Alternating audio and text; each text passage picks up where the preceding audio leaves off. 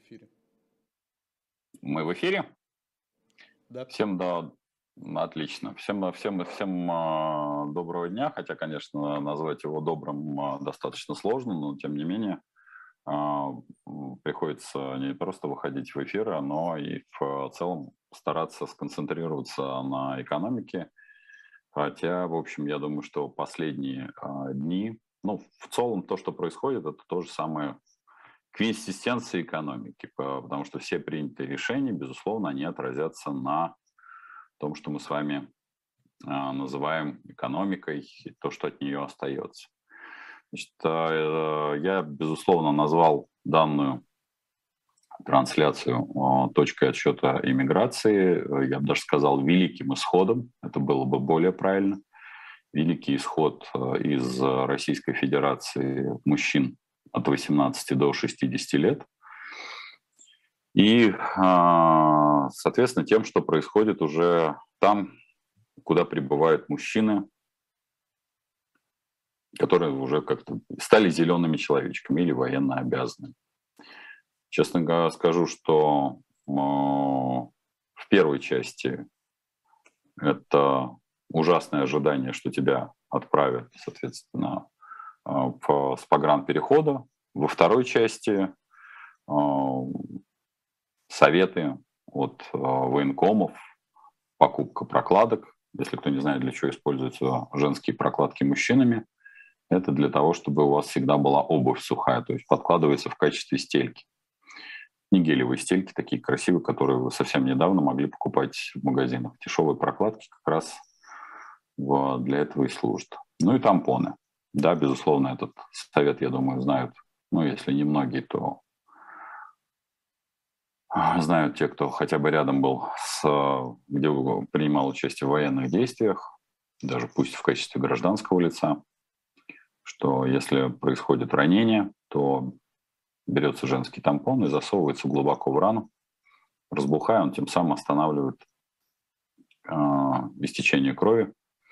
И на какое-то время, до тех пор, пока вы, надеюсь, доберетесь до места оказания медицинской помощи, соответственно, это вам поможет. Значит, касаемо людей, которые покидают Российскую Федерацию. Самолеты. Сейчас билетов практически нет. Если есть, вы купаете, на мой взгляд, за любые деньги. Если есть возможность погранпереходы преодолевать на железнодорожном транспорте. Помните, что железнодорожный транспорт обязательно ходит по расписанию. Плюс ко всему, да, есть такие экстремальные случаи, что у нас достаточно длинная граница. Есть те ребята, которые умеют, ребята-экстремалы, которые умеют ходить по тайге и знают, как пересекать определенные тропы. Вот есть и такие варианты. Не могу сказать, что каждый из этих вариантов является хорошим или правильным, но, тем не менее, многие ими пользуются. Если многие ими пользуются, видимо, в этом есть какая-то причина. Теперь коснусь экономики, потому что советовать, что вам делать, идти на то, что называется СВО, пока еще почему-то, или оставаться, но это выбор, конечно, каждого. Есть те, кто, видимо, искренне считает, что мы воюем со странами НАТО. Не очень понятно, страны НАТО-то в курсе. Вот. То, что там это все происходит чьими-то руками, я понимаю, что у кого-то какие-то анальные фиксации, обязательно надо куда-то что-то засунуть, чтобы чем-то пошевелить. Но обычно все страны принимают участие самостоятельно, да? А финансовую помощь оказывают, и нам оказывают в том числе, извините, финансовую помощь оказывали всегда. Это было так называемое заимствование. Поэтому Украину никто деньгами не напичкает, это они занимают средства, точно так же, как и занимали мы. Поэтому во всех видеть врага, ну, есть люди, которые видят во всех врага, но мне кажется, что здесь им имеет смысл как-то поработать как минимум сначала бы хотя бы с психотерапевтом, но реально с психиатром, потому что, в общем, никто на нашу страну фундаментально не нападал и нападать не собирается. И не нападал ранее. Вот у нас тут пошло пошло эхо какое-то по звуку. Я прошу прощения, надеюсь, сейчас ребята сейчас исправят. Вот, теперь я коснусь такой части, которая называется экономика. Значит, к чему приводит, в общем-то, выпадение людей из технологических или бизнес-цепочек. Вот, это приводит к тому, что малый и средний бизнес в очень коротком промежутке времени почувствует это на себя. То есть в ближайшие 3 недели малый и средний бизнес просто начнет останавливаться и банкротиться. Это будет не повальное, конечно. Безусловно, будут работать кафе, будут работать рестораны.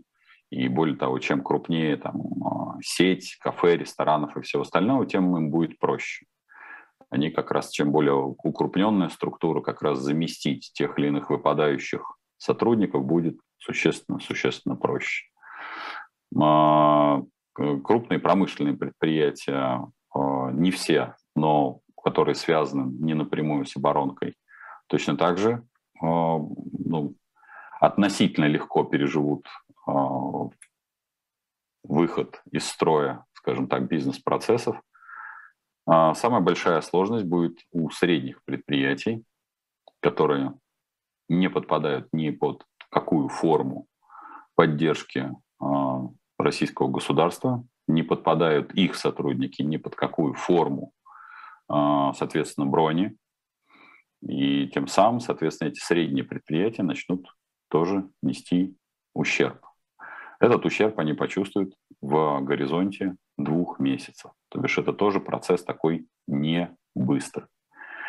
Как будет дальше развиваться, соответственно, экономические поступления, то есть как будут поступления денег, здесь ключевой вопрос, потому что тут мы попадаем одновременно в то, что все-таки эмбарго, которое Евросоюз собирался ввести на поставку углеводородов, оно вступает в силу 1 декабря. Соответственно, у нас с вами октябрь-ноябрь. Вот в эти месяцы, я так понимаю, что наши власти очень хотят быстро окончить конфликт. Я не уверен, что это удастся, потому что, несмотря на те мои прогнозы до объявления, соответственно, мобилизации, которая почему-то ошибочно называется частичной, но, видимо, потому что там такое слово применено. Вот, я говорил о том, что как раз октябрь будет самый горячий месяц, а рассчитываю, что ноябрь это будет как раз первый месяц, когда будет подписано соглашение о прекращении хотя бы огня, хотя бы временного. Вот, здесь это как раз комплекс вот этих экономических микроколлапсов, которые будут нарастать и приводить к остановке экономических субъектов, как маленьких, так и больших.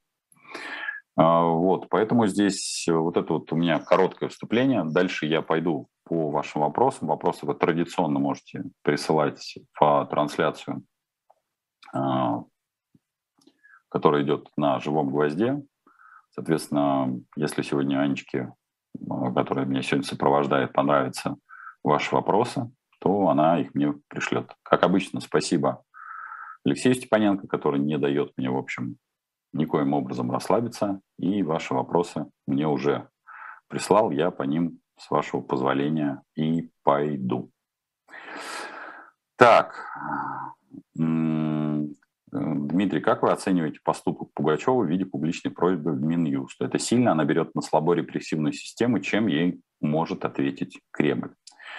Я думаю, я искренне считаю, что это очень сильный поступок, потому что когда такая величина, как Алла Борисовна Пугачева, она действительно величина во всех смыслах этого слова. Многие это, конечно, забывают, но Алла Борисовна Пугачева в том числе и предпринимала попытки участия в политической деятельности. Когда господин Прохоров был тоже, пытался что-то сделать с СПС, Алла Борисовна Пугачева была рядом с ним. Удачно или неудачно, я оцениваю так, что не бывает такой ситуации, когда вдруг ни с того ни с сего человек, который до этого занимался чем-то другим, ну или так, это как говорил традиционно, меня политика не интересует, вдруг ни с того ни с сего должен удачно прям вот как-то вписаться, и тут же с первого этапа у нее все пойдет. То, что делает Алла Борисовна Пугачева сейчас, это серьезный политический манифест от человека, который, на мой взгляд, с точки зрения своего веса, значимый.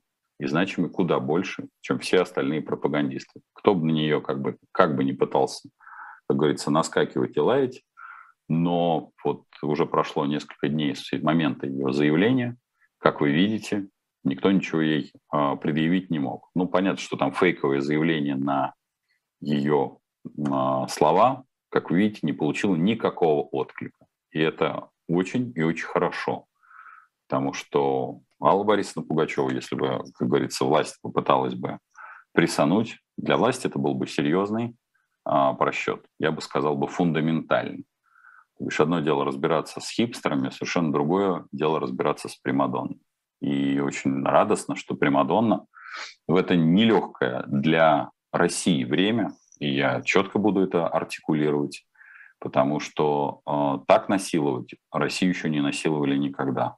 И далеко не какие-то внешние силы, а абсолютно исключительно внутренние силы, никакая не пятая колонна, а люди, которые себя облекли непонятным ореолом безгрешности и установления правил.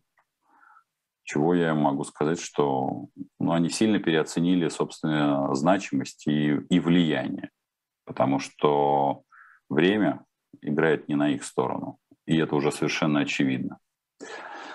Как считаете, как можно прокачать нашу логистику, чтобы все приходило вовремя и точно по списку? Ну, Борис, этот вопрос, я думаю, что был задан до 21 числа, потому что сейчас логистика, наверное, будет это из минимального того, что всех волнует, но в целом, если мы находились бы в нормальном бы режиме времени, то логистика – это величайшая наука, в которой крайне важно соблюдать, соответственно, не только сроки, но и обещания.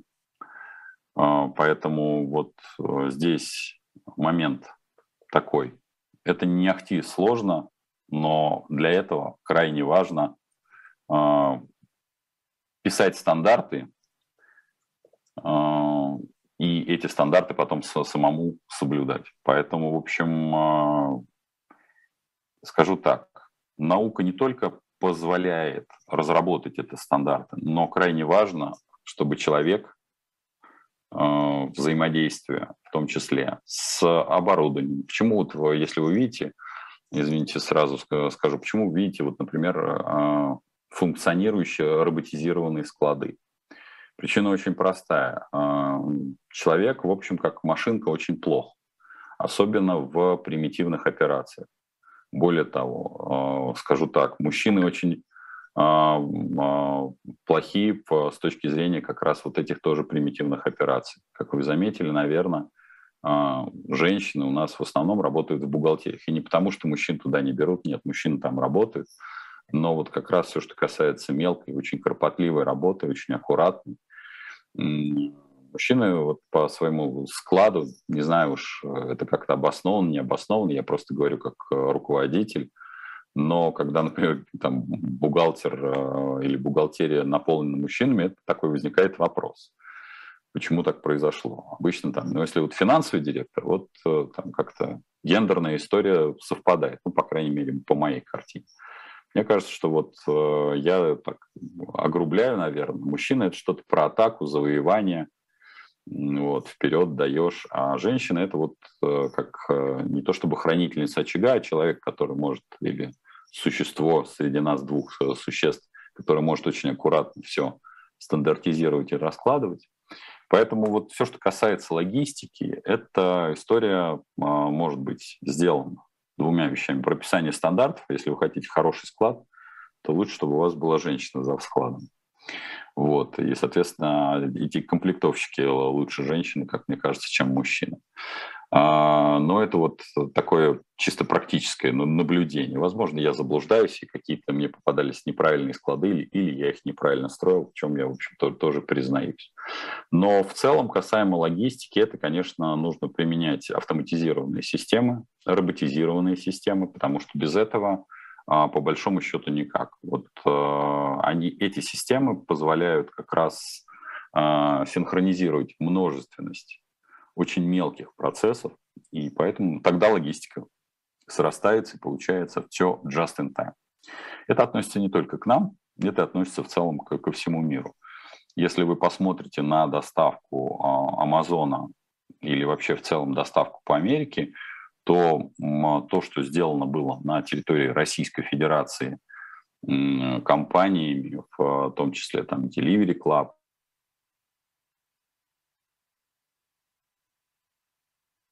и другими мелкими компаниями, которые доставляют там продукты питания или еще что-то за там 30-15 минут, ну, это фантастические результаты. Я другого слова применить не могу. Да, там огромное количество проблем, но, тем не менее, по сравнению с тем, что там происходит, как доставка происходит в Америке, в той же Европе, в общем, у нас сервисы по доставке, они, надо сказать, очень отлажены. Поэтому нам есть к чему стремиться. Применение автоматизированных систем, я бы сказал, и применение роботов – это очень и очень правильная вещь. Так, как вы думаете, как будут развиваться отношения между Россией и Украиной после окончания СВО? Они будут восстановлены или это пропасть на века? Ну, здесь, на мой взгляд, ответ лежит в исторических документах, благо соседние страны. Ну, вы знаете, у нас с Сашей Ивановым две книги исторические. Это 37 невыученных уроков. Они посвящены прикладным таким ответам на вопрос по экономике. И «Жестокая экономика».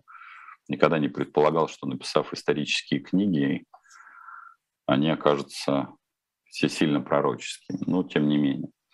Вот, как правило, соседние государства часто в XIX веке, особенно в XVIII-XIX веке, воевали друг с другом, но восстановление отношений происходило обычно в промежутке от 5 до 30 лет.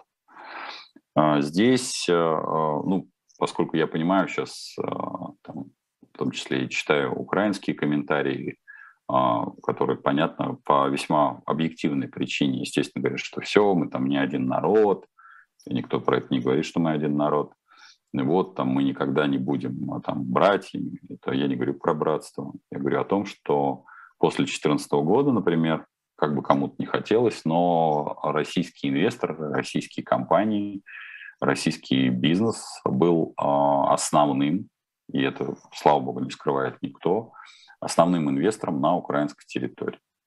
И после окончания горячей фазы, которую я все-таки рассчитываю, что произойдет не позднее 2023 года, возможно, будет раньше, но честно скажу, что вот именно окончание такое вот, оно возможно только после того, как я считаю, произойдет переход управления к военной хунте. Вот, потому что сейчас отступать, действующий конгломерат, он не может. Потому что как только будет хотя бы дана команда на оставление там территории или команда на хотя бы прекращение даже той же самой мобилизации, то есть вот вы видите, что, в общем, с мест поступает очень много негатива, но никто заднюю не дает. Почему? Хотя бы казалось бы, вроде уже все понятно. Потому что нельзя дать слабину, потому что нельзя дать народу понять, что он, оказывается, не просто мясо, а он какой-то там имеет вес, кроме общественного договора, когда я вас особо сильно там как-то не напрягаю, а обираю по всей меру силы возможности на 50%. Может быть, на 70%, но я же вам все равно даю возможность дышать, а вы, соответственно, помалкиваете. Ну, вот сейчас вы видели, что, судя по всему, идет идут войска в сторону Дагестана. Я честно могу сказать, что мне кажется, что это категорически неверно, потому что, ну, это опять-таки, я говорю с точки зрения, опять-таки, великой России, а не с точки зрения поведения людей, которые называют себя властью. Вот, потому что это куда более дестабилизирует ситуацию. Ну, мы видим даже, что некоторые наши пропагандисты, даже, страшно сказать, Маргарита Симонян вроде как начинает удивляться. Ну, хотя понятно, что мы прекрасно понимаем, что это никакое не удивление, что надо же, вот какой-то там военком как-то неправильно действует. Да там все неправильно действует. Простите, там найти то, что правильно действует, это единицы. И попытка там обелить начальника. Чего начальника? Начальник подписал указ. В указе абсолютно четко написано. Для тех, кто умеет читать. Не трактовать, а читать. Что все мужчины подлежат призыву. Там нет никаких ни форм, ни никаких исключений. Там исключения прописаны в самом приказе, вернее, в указе. И больше исключений там нет. Поэтому никаких трактовок, даже если президент скажет лично, что нельзя призывать лиц там, старше 45 лет, если военком вдруг ни с того ни с сего не будет этого делать, то есть если он начнет это делать, там, не будет призывать только до 45 лет, это нарушение указа самого же президента. Поэтому еще раз говорю, президент изъясняется с людьми не публичными, как говорится, заявлениями, пресс-конференциями и всем остальным. Это мы вольны как-то там трактовать. Напомню всем, еще раз говорю, президент взаимодействует. Президент – это функция. И поэтому те, кто поклоняются персонально какому-то лицу, они создают себе, попросту говоря, банальный культ. А люди, которые хотят жить в правовом государстве, они должны прислушиваться, и не просто прислушиваться, а исполнять указы президента. Подчеркиваю, президент. И человек, который в телевизоре что-то трактует, это разные функции. Подчеркиваю, функции. Президент – это функция управления. Это функция управления. Подписала совершенно конкретный указ. Не надо наводить тень на плетень, что там потом вот вышел Владимир Путин и сказал, что, ну он же президент, сказал, что не будут забирать таких.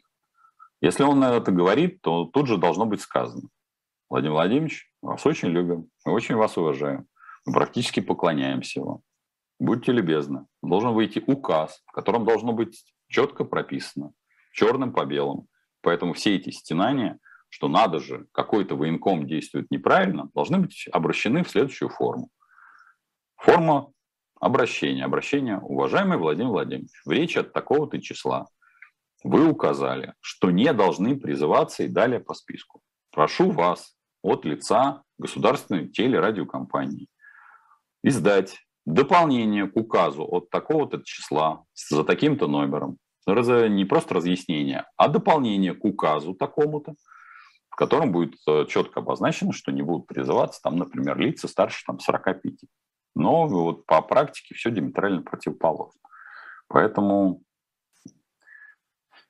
как будут наши отношения, да помиримся мы, конечно же, и жить будем долго и счастливо, потому что соседи разъехаться не могут. Просто другое дело, что и с той, и с другой стороны столько поляжет, и это будет настолько, это и уже бессмысленно, а дальше будет еще бессмысленно. Возможно ли блокировка вкладов граждан? Ну, то, что возможно, я могу сказать, что будут расти, безусловно, все так называемые налоги, потому что чем меньше денег будет в бюджете, как вы видите, я, знаете, я поймал себя на такой мысли, что я очень хорошо начал понимать как-то внутренне, у меня такое возникло ощущение, что я стал своим дедушкой, дедой Тимой и дедой Сережи. Я понимаю, почему они, герои войны, молчали. Потому что я понимаю, что объем несправедливости, в том числе, когда какие-нибудь там политруки-комиссары получали ордена и медали, соответственно, пайки, развлекались с девками и все, со всем остальным, а на фронтах гибли Ваньки, это, наверное, самое большое было. Они даже не гибель товарищей. Гибель товарищей, но хоть как-то можно себе объяснить. Там враг, он стреляет, ты в него стреляешь. а еще понимать еще внутренне, что есть совершенно определенная каста, которая, она сейчас прямо обрисовалась, она нам прямо ржет и рыгает в лицо, когда она говорит нам совершенно открыто, что мы на фронте, мы здесь для того, чтобы обеспечить. Я понимаю оставшихся вдов, которые в том числе и для обеспечения, там, например, своих детей, выйдут замуж за такого рыгающего урода, и появятся новые дети в этой же семье. Потому что просто семьи кормить надо будет. Потому что там одна женщина не поднимет ни двух, ни трех детей, особенно где-нибудь в глубинке. И вот эта бастардская абсолютно логика будет дальше произрастать. И эти новые феодалы будут приходить потом в медальках, один раз съездив на линию фронта в каске и постреляв в сторону, и будут рассказывать уже другим, уже внукам, рассказывать, как они геройски защищали Родину. Поэтому я с каждым днем все больше и больше, ну вот я вот прямо после 21 числа у меня, знаете, как костюм моего деда, прямо вот я почувствовал своего там Тимофея Владимировича и Сергея Николаевича, если не изменяет память. Вот прямо как-то внутренне. Я понял, почему они молчали, потому что они были все герои войны. Причем неокопный, далеко неокопный. Вот, так что вот такие дела. Так, ну задавайте ваши вопросы, я иду дальше по вашим вопросам, которые были присланы ранее. У нас на работе меняют оборудование, ставят новые станки. Получается, я попаду в резерв и не попаду под мобилизацию? Задает вопрос Жендос. Я не думаю, что это никак не связано, потому что вы не попадете ни в резерв и можете попасть под мобилизацию, потому что эти вещи не взаимосвязаны. Единственное, что позволит вам не попасть под мобилизацию, это попадание в список брони. И это очень сильно зависит от вашего предприятия, вашего руководителя, да, и в том числе я не исключаю, что здесь будут, ну, традиционно мы, наверное, с вами это уже обсуждали на наших с вами встречах, что революция, которая происходила, это не революция, это всегда происходило. Вот как к вам относился сосед? И обычно, если этот сосед оказывался, у него хоть какое-то право подписи, то вы могли не попасть в этот вот список брони. Вот, поэтому нет, Жендос, я вас вынужден огорчить. Читайте указ и не читайте никаких трактовок. Читайте только официальные документы. Не слушайте даже моей трактовки, не слушайте. И свою, самое главное, не приводите. Еще раз. Если вы не видите, вот вас конкретно, лично, персонально, что вот у вас есть, вы можете проходите по списку там болезней или по списку, либо у вас есть какая-то другая бумажка, то есть у вас должны быть бумажки. Указ – это бумажка. Вообще в целом государство и общение с ним – это обычная бюрократия. Не надо додумывать. Вот. Будьте, пожалуйста, жестче, и тогда есть шанс, что вы выживете. Выгнали сейчас в России делать SaaS-сервис для общения бизнеса в своих каналах с клиентами, боты, автоматизации и прочее, с перспективы выхода на международные рынки. Иван, если честно, я не уверен, что российские потребители, российский бизнес и российская сервисная структура соответствуют запросам, клиентским запросам из-за рубежа. Я как-то вам приводил один из очень важнейших примеров. Вот я как раз вчера связался со своими немецкими партнерами, и немцы в открытую говорят, ну, это как и бывшие наши, так и немцы натуральные, они говорят, что да, с сервисом по сравнению с Россией у нас тут все очень и очень плохо.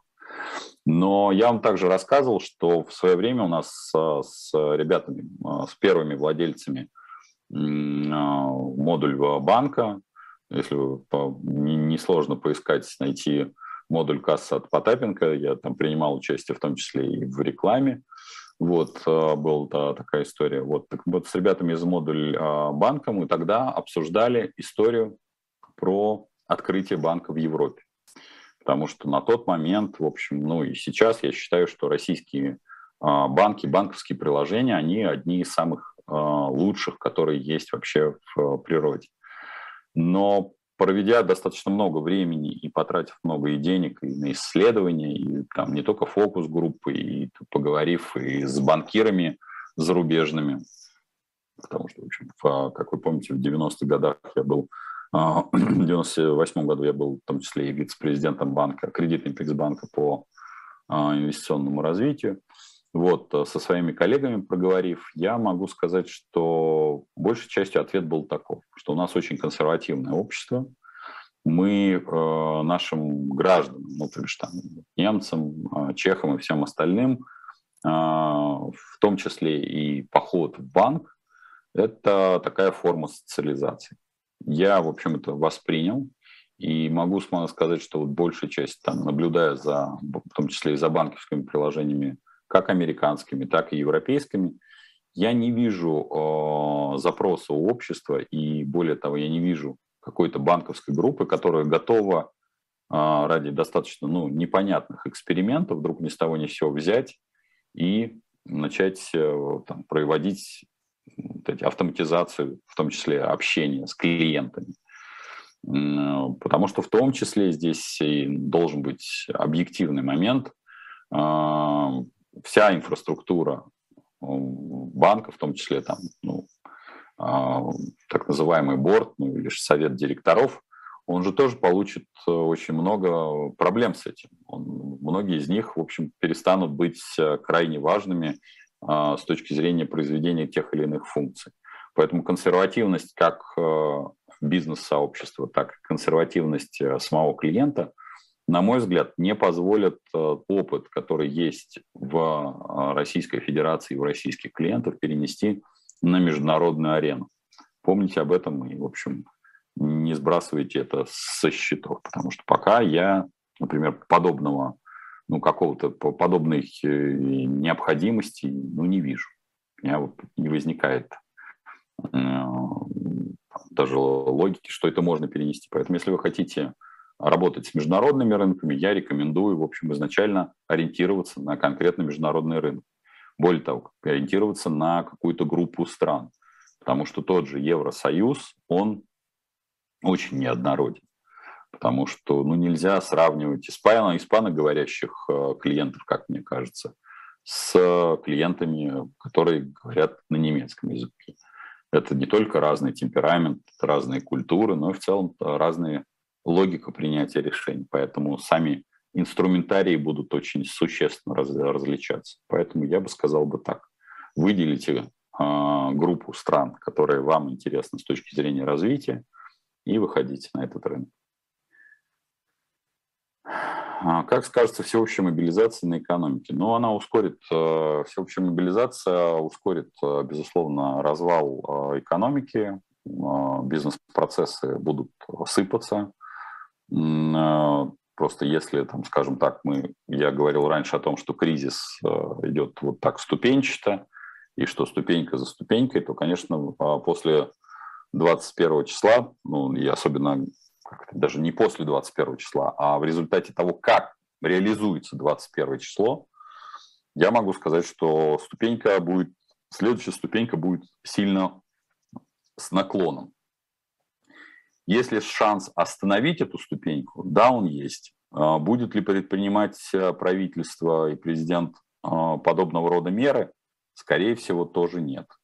Потому что для них это вот тот самый эффект дать задний. Они не могут останавливаться, они там очень узкий круг так называемой партии войны не может останавливаться, потому что для них эта остановка — это внутренняя смерть. Они, безусловно, конечно, уже, знаете, как в фильме про «Братство кольца», по-моему, где призывают армию мертвых, они уже мертвы, но с собой они тащат очень-очень много. Они тащат с собой страну, это правда. Поэтому будет эта ступенька с наклоном.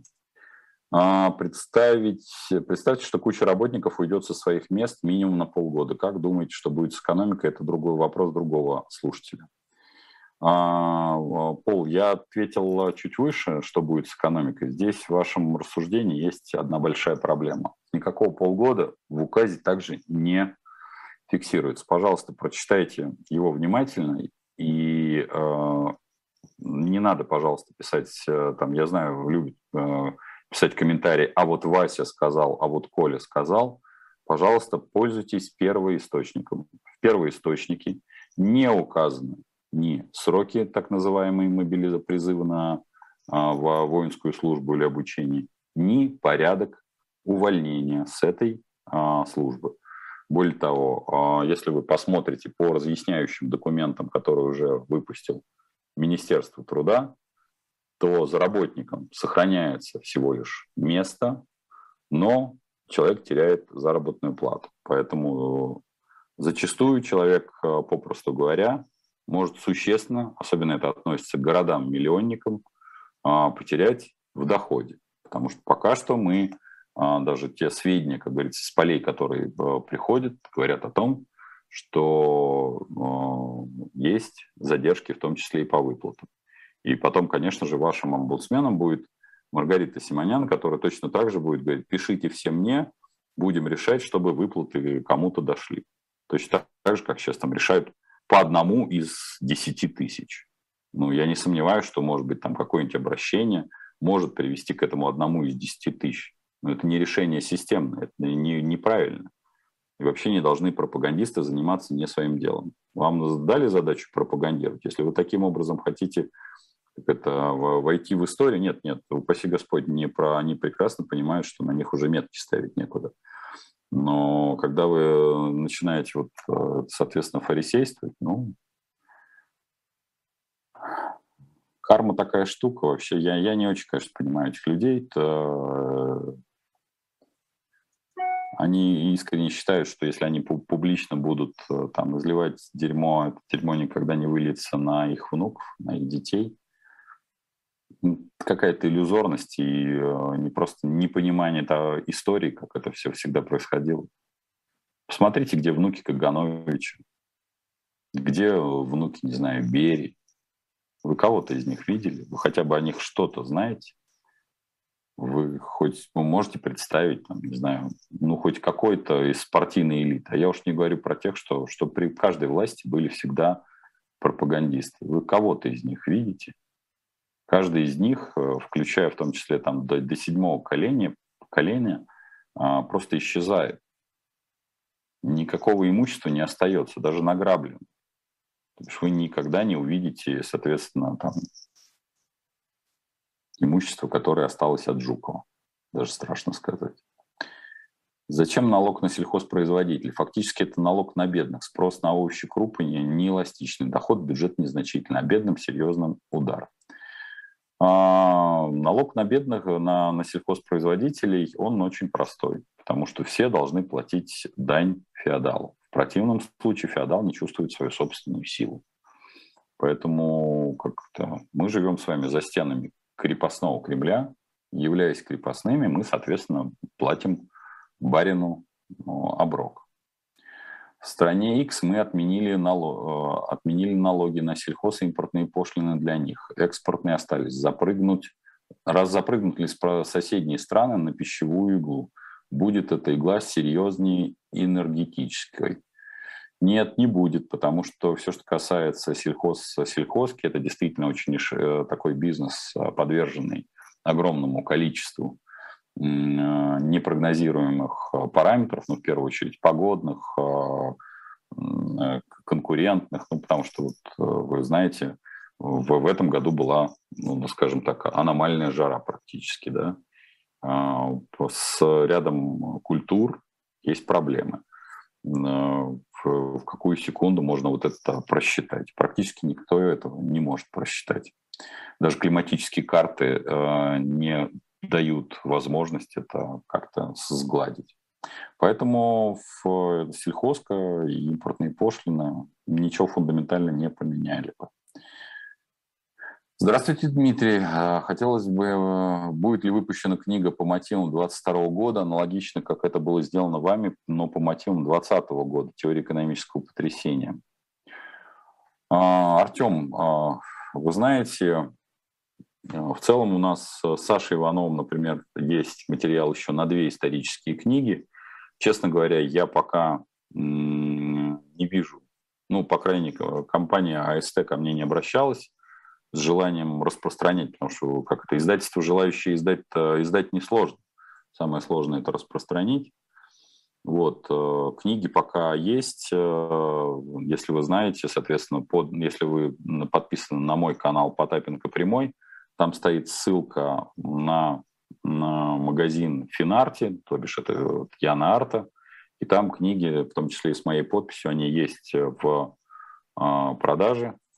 Вот, в четверг у нас традиционно с Яном Артом будут очередные посиделки. Там, надеюсь, там не будет сбоя, потому что мы планируем это сделать в виртуальных студиях, потому что с реальными пока у нас есть определенные засады. Вот, поэтому я соберу материал в целом по этим лихому времени, по этому лихому году, безусловно. В целом, конечно, то, что мы наблюдаем с точки зрения исторических переломов, обязательно, конечно, напишу эту книгу. Ну, меня печалит то, что мы по-прежнему вот в плену этих слов, которые, кстати, стали применять уже левые каналы, правые каналы, сербурмалины, вояки начали употреблять, службисты употреблять фразу, которую я в свое время ввел в обиход, которая называется «то, что мы ошибочно называем государством». С каждым днем это все звучит рефреном, все громче и громче и громче. Даже те, кто были поклонниками, что некое государство о тебе что-то позаботится, ну вот оно сейчас позаботилось. Не рассчитывайте, что даже вернут кого-то. Что ждать после Нового года? Сергей, я так далеко, честно говоря, не могу просчитать, потому что в ближайшие несколько месяцев я ожидаю достаточно серьезной эскалации, даже в течение там нескольких дней. То есть то, что уже видно, что закрывают границы, то, о чем я говорил ранее, то, что неподготовленных, абсолютно неукомплектованных мужчин ставят в виде живого щита, подперев им вилами под задницу уголовку за дезертирство. Но вот это я вижу сейчас, здесь и сейчас. И, конечно, был бы спусковым механизмом, я сразу могу сказать, был бы спусковым механизмом, в том числе для серьезных изменений во власти, если бы пошли бы атаки Украины, а здесь бы стали бы появляться 200-е, так называемые. Ну и власть здесь уже как это соломку подстелила. 200-е приходить не будут, документы будут долго морозиться. И, естественно, в общем, как это обезумевшие матери, родные, жены, дети будут метаться по военкоматам, а военкоматы просто будут говорить, а мы их туда не посылали. Нам пришел указ, мы всего лишь исполнители. То есть власть как это подставила военкомов уже заранее на то, чтобы потом разговаривать их руками с вдовами. Так, разве экономические решения типа не пускать условный пармезан и при ситуации сделать ставку по депозитам в пол удержат рубль? Разве не это предлагал Глазьев, видимо, потому что фраза не очень понятная. Значит, не пускать условный пармезан и ставку по депозитам в минус, в общем, не приведет к развитию экономики. Пармезан можно пускать, а ставку по депозитам она должна быть выше, чем инфляция. В противном случае депозиты бессмысленны. Либо должен быть другой инструментарий, когда есть возможность у наших сограждан, в общем, деньгами, каким-то образом, своим трудом, потому что такое деньги, это ваш труд, распоряжаться по собственному усмотрению. Скажу честно, что, конечно, сейчас у граждан далеко не такие мысли, потому что этот вопрос явно там был каких-то эфиров до 21-го, потому что сейчас все опустились в такой базовый, знаете, как по Маслоу, это про выживание. Просто надо сохранить жизнь. То есть я вам ничего не могу сказать там. Про экономику я могу четко там обрисовывать и экономику там мобилизационного времени, экономику военного времени.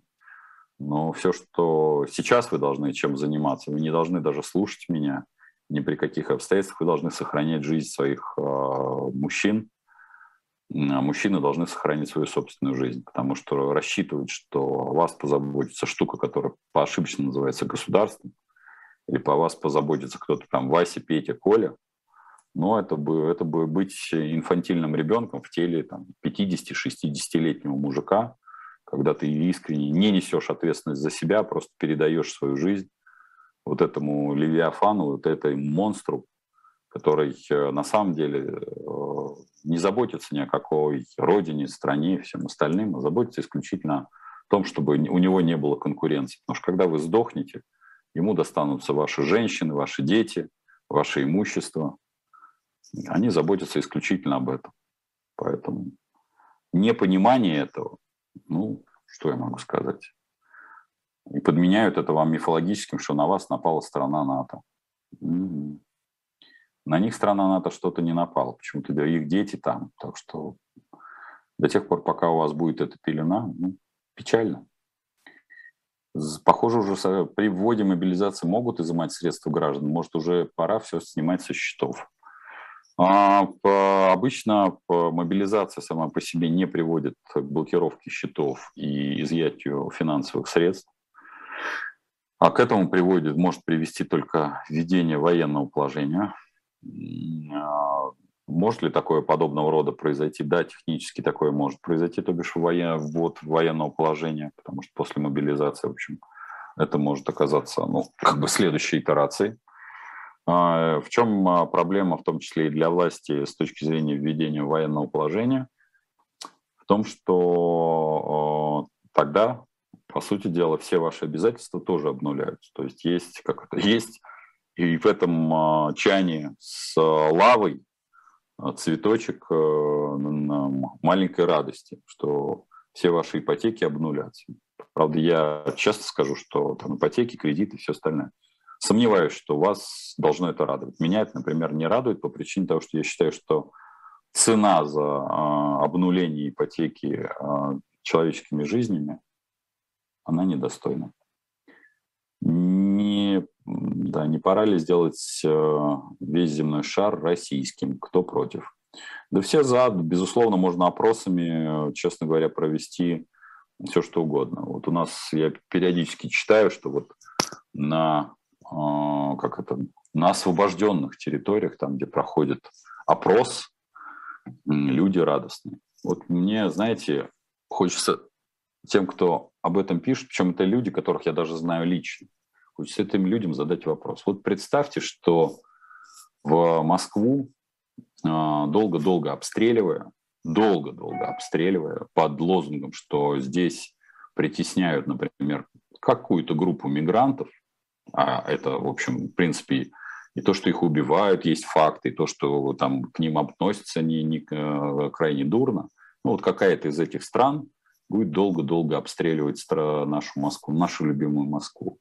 Более того, наши воины, храбрые воины, будут защищать нашу с вами Москву и укрываться в наших квартирах. Я бы, честно, первый предоставил там для наводчика, для снайпера, свое, если бы оно было там, подходило бы для местоположения, я бы предоставил бы сам бы эту квартиру. Хотя бы меня, конечно, никто не спросил, потому что гражданские покидают, а военные просто выбивают дверь и занимают просто высшую точку. Они не потому, что хотят, знаете, ограбить вашу квартиру, потому что это высшая точка. И вот потом эти храбрые военные вдруг ни с того ни с сего, ну, под наступлением превышающих сил противника бы отступили. И в нашей вот разоренной абсолютно Москве бы остались бы женщины, дети, остались бы старики, ну и какие-то немощные. И вот приходит из страны, где раньше, соответственно, мы гастарбайтеров унижали, оскорбляли, приходят представители оккупационной администрации и говорят, а не хотите ли вы? И вот задают вопрос, например, моей жене, моим детям, моим престарелым родителям, а не считаете ли вы, что вот Москва должна войти в состав какого-нибудь государства Ж? Я вам честно могу сказать, что моя жена, мои дети, мои престарелые родители, я думаю, просто с радостью бы подписали бы подобного рода бумагу о присоединении Москвы к государству уже. Потому что они выполняли бы очень важную вещь. Они сохраняли бы свою собственную жизнь. Потому что так называемые подписанты, им сейчас для того нужно просто выжить, физически выжить. И ни одна страна не имеет права их обвинить в том, что они пошли на сделку с совестью. Поэтому те, кто принимает участие в опросе, а тем более принимает участие, как говорится, организует этот опрос, вы должны помнить меру своей ответственности.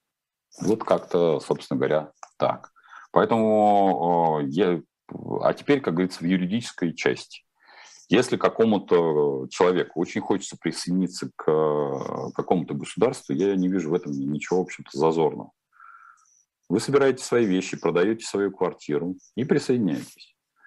Но надо помнить, что земля под вашим домом, коммуникации и вообще общедомовое имущество вам не принадлежит. Поэтому, когда опрос вдруг ни с того ни с сего присоединяет не квартиру гражданина, которой он имеет право распоряжаться, и делать волеизлияние на основании своего имущества, а присоединяет имущество, которое ему не принадлежало, это называется воровство. Именно поэтому, собственно говоря, ни одна страна мира не признает так называемые опросы. Ну, потому что это именно опросы. Ну что, продолжу отвечать на ваши вопросы. Дмитрий, правда, что сегодня произошел обвал на бирже? Ну, биржа, безусловно, проседает, потому что совершенно очевидно, что российская биржа – это такая вообще вещь в себе. Обсуждать ее каким-то образом можно, но я хочу напомнить, совсем недавно у нас даже ботам платили за это колоссальные деньги, и оно были и не боты, были тоже обморозки, которые себя изображали финансовых консультантов, говорили: о, вот сейчас надо на низах-то накупить российского рынка, российских акций. Я хочу задать вопрос. Ребят, сейчас ваши советы, надеюсь, точно так же совпадают. Сейчас же еще на нижнего можно купить российские так называемые акции. А может быть, российские акции – это не акции, а всего лишь... И даже, поскольку акция – это всего лишь долговая расписка, может быть, российские компании не имеют права получать чего-то в долг, потому что на каком основании? Долг – это будущая прибыль. О какой будущей прибыли могут говорить так называемые российские голубые фишки? Являются ли они голубыми? Поэтому обвал произошел и будет происходить. Ну, это вот такая, вот я говорю, ступенечка, но теперь эта ступенечка еще с накатом. Сейчас повестку должны ли лично вручать в руки? Как можно избежать повестки? Не получать ее лично в руки. За это предусмотрен, уже все об этом написали, что за это предусмотрен. Потому что надо не путать. Точно так же, как не надо путать постановление и путать протокол. Знаете, вот когда вас останавливает гаишник, он должен составлять протокол, под которым который вы можете расписаться, который вы можете написать все свои возражения и отправить это в суд. А вот если вам написали постановление, вы должны его не подписывать. Потому что сначала есть повестка, а потом есть мобилизационное предписание. Это две вещи, следующие последовательно. Понятно, что ваши медицинские показания, конечно, ни на какой медкомиссии вы тут же станете очень сильно здоровым. Даже если у вас там диабет там второй группы, если у вас даже нету... Ну, я рассказывал о том, что отец у меня у водителя получил, при том, что он является подполковником запаса, сапером, никогда не видел в глаза мины, еще и является инвалидом второй или первой группы, я не знаю, у него глаза нет. Он получил повестку. Типа для уточнения, как сначала говорили эти пропагандисты. Что-то я вот глядя на того, кого отправляют и кто приходит на сопредельную территорию, в казармы, я не вижу там, что там все сильно здоровые, там что сильно молодые. Какие перспективы у стрит-ритейла? Хочется пошутить, стать огневой точкой. Здравствуйте, Дмитрий. Вас не смущает тенденция эскалации конфликтов вокруг нашей страны в последнее время? Армения, Азербайджан, Турция, Сирия, Китай, Тайвань. Что дальше? И кто на севере? Александр Плеханов. Александр, Турция и Сирия Это не сильно вокруг нашей страны. Вокруг нашей страны вообще весь земной шар. Вам не кажется, что как-то не надо переоценивать значимость нашего конфликта и конфликтов в мире? То, что везде авторитарные режимы разрешают свои проблемы исключительно устраиванием войнушек, но это правда. Было, есть и останется. Зачем наша власть несколько раз в году отправляет бюджетников на длинные выходные? Мы с мужем ИП, нас от этого аж трясет. Ну, видите, у нас, вы опять-таки, наши феодалы действуют по своей логике. А как-то в моей, я уже давным-давно предлагал, что просто объявить с 1 по 10 января и с 1 по 10 мая, попросту говоря, всероссийскими отпусками и не морочиться, потому что у нас иначе получается два отпуска, первый и второй. И вот это самая большая, это тоже большая проблема. Имеет место быть. Будет ли разморозка иностранных ценных бумаг, хранящихся в российских депозитариях? Я думаю, что нет, не будет, потому что на сегодняшний день к этому нет ни малейшего никакого смысла. Поэтому мы, на мой взгляд, поссорились с этими буржуями всерьез и надолго. Поэтому плюс ко всему допускать сюда иностранных инвесторов, ну нет, наверное, ни малейшего смысла. Вот, поэтому маловероятно.